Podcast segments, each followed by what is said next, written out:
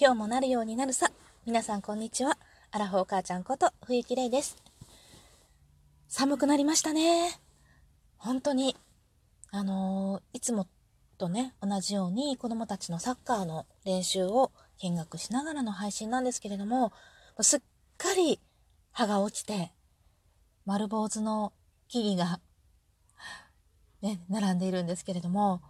公園なんですが、やっぱしっかり管理されている公園なので、もう枯葉は1枚もないという状態です。先々週は、まだ確か私、この葉っぱの間から夕日っていうかね、日の光がこう漏れてくるような感じがあってって言って、まだ全体が色づいていないような話をちょっとしたような気もするんですけれども、2週間、この2週間でもう綺麗に葉っぱは落ちてしまって、本当に枯れ木です。あっという間に冬がやってきますね。といってももう11月最後の日なので、明日からは12月、世間はね、もうクリスマスのね、カラーとか、まあ音楽とかいろいろなものにものにね、目も耳もクリスマス一色に彩られていっている感じですけれども、皆さんお元気でしょうか？さて、この番組は、アラフォー母ちゃんこと冬木玲が日々思うこと、本の感想や朗読など、気ままに配信している雑多な番組です。今日もね、お題トーク、挑戦していきたいと思うのですが、なんだっけな、2020年のうちにしたいことだったかな？なんか今年中にやってしまいたいことみたいなお題だったと思うんですけれども、今年中にやってしまいたいことっていうのは、毎年毎年ね、この時期になると 毎年毎年思ってるんですが、もうほんと片付け一色ですね。片付けをしよう。で、特に今年は、これのちょっと前のトークにも、あの、家をね、ちょっと素敵にしたいな。高級ホテルのような、まあ、そこまで行かないにしても、ちょっと心が嬉しくなるような部屋作りをしてみたいなっていう話をちょっとしたんですけれども、本当にね、それに近づけるために、もう片付け、今年中にやってしまいたい。もう今年中にやらなかったら多分やらないんですよ。お正月をゆ,、まあ、ゆっくり、ゆっくり、まあ、ゆっくり、極力ね、ゆっくり過ごして、それで新学期が始まって、もう瞬く間に、その新学期、3学期って、1月、2月、3月でもあってまでも一番短いなんですかね、楽器なんですけれども、それでもね、なんていうのかな、もう3ヶ月ないんですよね。瞬く間にの日にちが過ぎていって、気づいたら新学期を迎えているっていうのがもういつももう同じ感じで、多分仕事されてる方とかもそんな感じなんじゃないかな。本当に12月から3月までの、なんていうんですかね、今年度の終わりの3ヶ月、4ヶ月って、瞬く間に過ぎていくような気がするんですね。寒い寒いって言ってる間にいつの間にか桜が咲いていてっていう風な感じで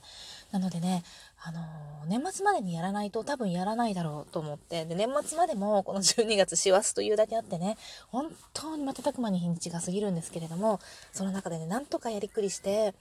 部屋を片付けていきたい。まあ、私はね、もう本当にね、世に言うあの、片付けられない女ってやつなんですよ。で、もう、なんか一応、家はね、まあ、親しい人なら呼べるよっていう程度には片付いているのは、本当にね、生活、生まれて育った環境によるものが大きいと思っていて、私自身は、すっごく大雑把でね、適当で物臭な人間なんですけれども、実家はすっごい綺麗だったんですよ。実家はね、本当に綺麗ですっきりしていて、で殺風景じゃないんですけども、ほんと物がないんですよ。だから昔からね、よく物を捨てられた記憶が めちゃくちゃあって、もうね、忘れられないのがね、チクタクバンバン。チクタクバンバンって皆さん知ってます？今ある、ある、今ないかな？あるかな？わかんないんですけど、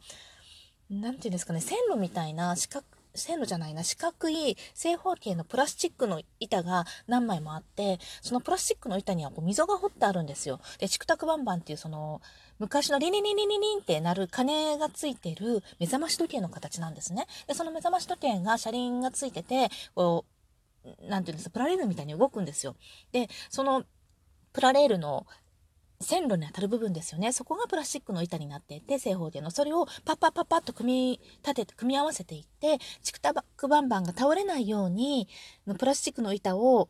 渡り終わる前に次のプラスチックの板をどんどんどんどん繋いでいく。それで、で、プラスチックの板にはそれぞれ溝がいろんな形に掘られていて、で、それをうまく繋ぎ合わせないと、チクタクバンバンあの、引っかかって倒れちゃうんですね。で、そのチクタクバンバンが倒れちゃうと、リリリリってすっごいうるさい音が鳴るんですよ。で、そのゲームが、私、小学校だか中学校だか高校だか、全然高校なわけないな。小学校の頃だと思うんですけど、なんかもうとにかくね、すっごい好きで、それが欲しかったんです。で、ものすごい欲しかったんですけど、なかなかおもちゃ、そのおもちゃ買ってもらえなくて、で、チクタクバンバンが欲しいって言いつつ、思いつつ、小学校生活が終わってしまったんですね。でそれで、さすがに中学なってチクタクバンバンじゃないだろうって。でも、でも欲しかった、やりたかった思いっていうのすごい残ってるんですよ。でそれが、まあ、弟がまだ小学生だったっていうのもあって、なんか多分ね、父の知り合いが、たまたまそのチクタクバンバンを、何かで持ってきてくれたんですよ。多分クリスマスとかなんかの時にみんなで遊ぼう的な感じだったのかちょっとよく覚えてないんですけれども、でそれを私は中学もう後半になって初めて手にして、なんかめちゃめちゃ嬉しくって で、なんかね、もうアホらしいなと思いながらも、チクタクバンバンで遊ぶんですよ。で、それ、ちょっと遊んで、でもさすがになんかもう毎日必死になって遊ぶって感じじゃなくて、でもなんかそのチクタクバンバンがあることがすごく嬉しくって遊んでたんです。で、ある時、まあずっと片付けてあって、で、ある時、あ、な、何を思い立ったか、あのチクタクバンバンしてみたいって思って、おもちゃとかを入れてるね、あのー、押し入れみたいなとこがあったんですけど、そこパッて見たら、ないんですよ。ないって当たり前なんですけど、全部ないんですよ。で、おもちゃないじゃんとか思って、唯一、あのー、ビンゴ？ボタンをピーと押すとガーって、ま、混ざって、番号のボールが1個ピューって飛び上がってくるっていう機械仕掛けのね、ビンゴゲームだけが残っていて あとは何もなくなっていて、すっごいショックを受けて、チクタクバンバンないじゃんみたいな。もう絶対捨てられたのは分かったんですけど、もう昔から、なんか、もう本当にね、物を捨てられるんですよ。で、次ちょっと遊んだなと思ったら次捨てられて、まあ、次、またいろんなもらったり購入されたりはするんですけれども、次から次へと物がなくなっていくっていうのが我が家だったんですね。で、まあ、置いておけばもちろんなくなったしっていうような感じで、でもね、すごく、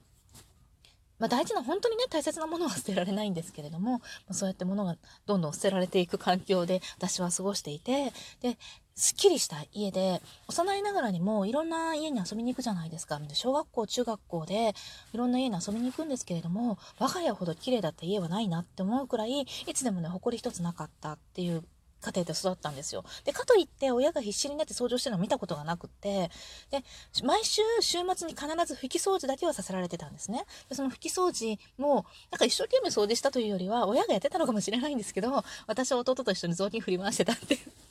そういう思い出しかないんです。すごく楽しかった拭き掃除の思い出しかないんですけれども、なんかね、そういう、綺麗にされてる状態で育ったからこそ、綺麗にしなきゃいけないという意識は残ってるんですよね。すごく深く根付いていて、だからこそ、なんか、こんなに物草で、こんなに適当な私が、とりあえずゴミ屋敷にならずに生きていられるんだなって 思うんですが、でもね、だからこそなのか、まあ、どうなのかわかんないですけれども、その綺麗な空間に住みたい、綺麗な空間がすごく気持ちよくって、心安らぐっていうことをすごく身に染みて感じている。で、そういう空間にいるだけで、なんか日々のね、心がやっぱり安らぐなって思うんですね。そういう空間をやっぱり自分でも作り出したい。いつまでもいつまでも この物草で適当で、なんか片付けられない女でいちゃダメだもんって、いい加減にね、って思うので、やっぱ子供の教育にもね、やっぱ良くないですよね。いつもすっきりしてないとと思ってね、もしかしてね、子供が私と同じ物草でね、片付けられない人間だったら、もう、すっきりしたところに住ましておかないと、さ、将来ゴミ屋敷になっちゃったら大変とかっていつも思うんですけれども、まあそんな、そんなこんな、もうそんなこんな、そんな理由かどうかわかんないですけれども、今年中にね、2020年中に絶対やりたいのはやっぱり片付けなんですよ。で、物をね、やっぱり捨てられない人間がね、やっぱり片付いてないっていうのは、それはすっごい身に染みていて、なんか、引っ越ししてね、もう、1年2、2年経つ ?2 年まだ経たない。1年半は経つかな？ってぐらいなんですけれども、まだ残ってるんですよ、実は段ボールが。で、その大量に残ってるわけじゃないんですけれども、それを段ボールを残して片付けておいても、すっきりできるぐらいのスペースが今、効果不効果あるんですよね。なので、普段目にはつかないんですよその片付いてない段ボール。だからなんかすごくすっきりした感じが綺麗になった感じがするんですけれども実はその引っ越しの段ボールがまだ片付いていないっていう恐ろしい事態が起きていてね。2年片付かなかったらもう一生片付かないっていうのを経験上ちょっと知っていて。でやっぱり絶対にこの正月前までにこの年末までに片付けをしなくちゃならない。絶対するんだって。2020年中にやりたいことは片付けだって自分に今一生懸命言い聞かせて思い込ませています。なので今日もね帰ったらご飯を作って夜ね。やっぱ段ボールの一つでもね整理しようって。もうこんだけ1年半以上空いてない段ボールは絶対いらないので。もうこの際捨てようって思ってるんですけれどもやっぱね中開けるとねああこれって思っちゃうからいけないんだなって。全て自分の悪いところをもう分かっていて どうすればいいか分かってるんだからやろうって思ってます。でまあねあの皆さん聞いてて思うと思うけど大体こうやって言ってる人やらないんですよね。できないんですよね。でも本当に2020年もうラジオトークでね宣言したからには ツイッターにでもツイッターにもねこれあげるんでね絶対片付けます。本当に頑張ろう。うん。頑張れ頑張れレイって感じですね。というわけで2020年にしたいことは私は本当に片付けです。何度も何度も言います。何度も言って重い腰を上げます。というわけで最後までお付き合いくださりありがとうございました。